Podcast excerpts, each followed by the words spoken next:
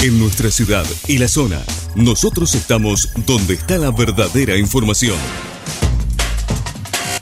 Todo lo que tenés que saber y más. En 12 Noticias, buena información. 12noticias.tv. Estas son las noticias locales. Agua Santafesinas está renovando la red cloacal en General López al 1200 de San Lorenzo.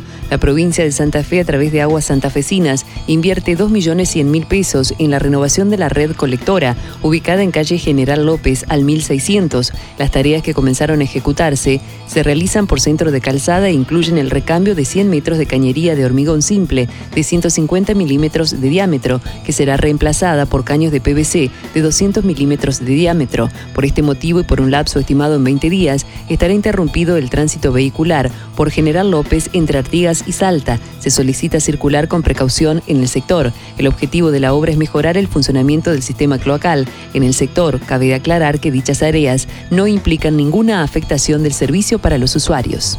Hadkin envió al Consejo un proyecto de ordenanza para la detección de lavado de activos. El intendente Pablo Hadkin presentó en conferencia de prensa el proyecto de ordenanza para el control económico financiero de inversiones que fue enviado al Consejo Municipal. Tenemos una prioridad. Cada uno tiene que poner todo lo que pueda para cuidar a nuestra gente y cuidar en relación a lo que vivimos a diario en la ciudad. Tiene que ver con atacar el delito complejo. En ese sentido, a dónde va el dinero que moviliza toda esa economía y la parte que podemos hacer desde el municipio es esta ordenanza que fue pionera en su momento, pero que creemos que podemos mejorar, es decir, que en determinados rubros y con determinados montos, y a partir de que el municipio modernizó su perfil digital, configuramos una alerta frente a algunas actuaciones sospechosas, expresó el intendente. Clara García, la producción santafesina necesita inversión en infraestructura para explotar todo su potencial. Clara García, la producción santafesina necesita inversión en infraestructura para explotar todo su potencial. De recorrida por Venado Tuerto, Firmat y San Francisco,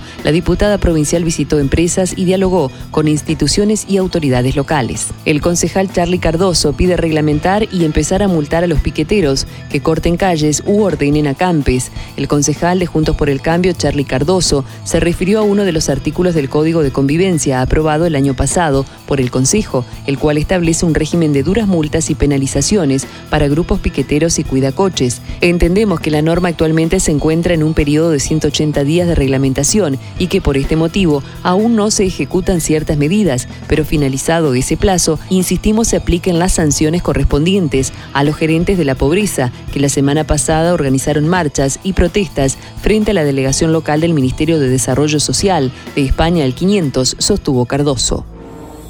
Todo lo que tenías que saber y más. Te lo informamos acá en 12 Noticias. Buena información.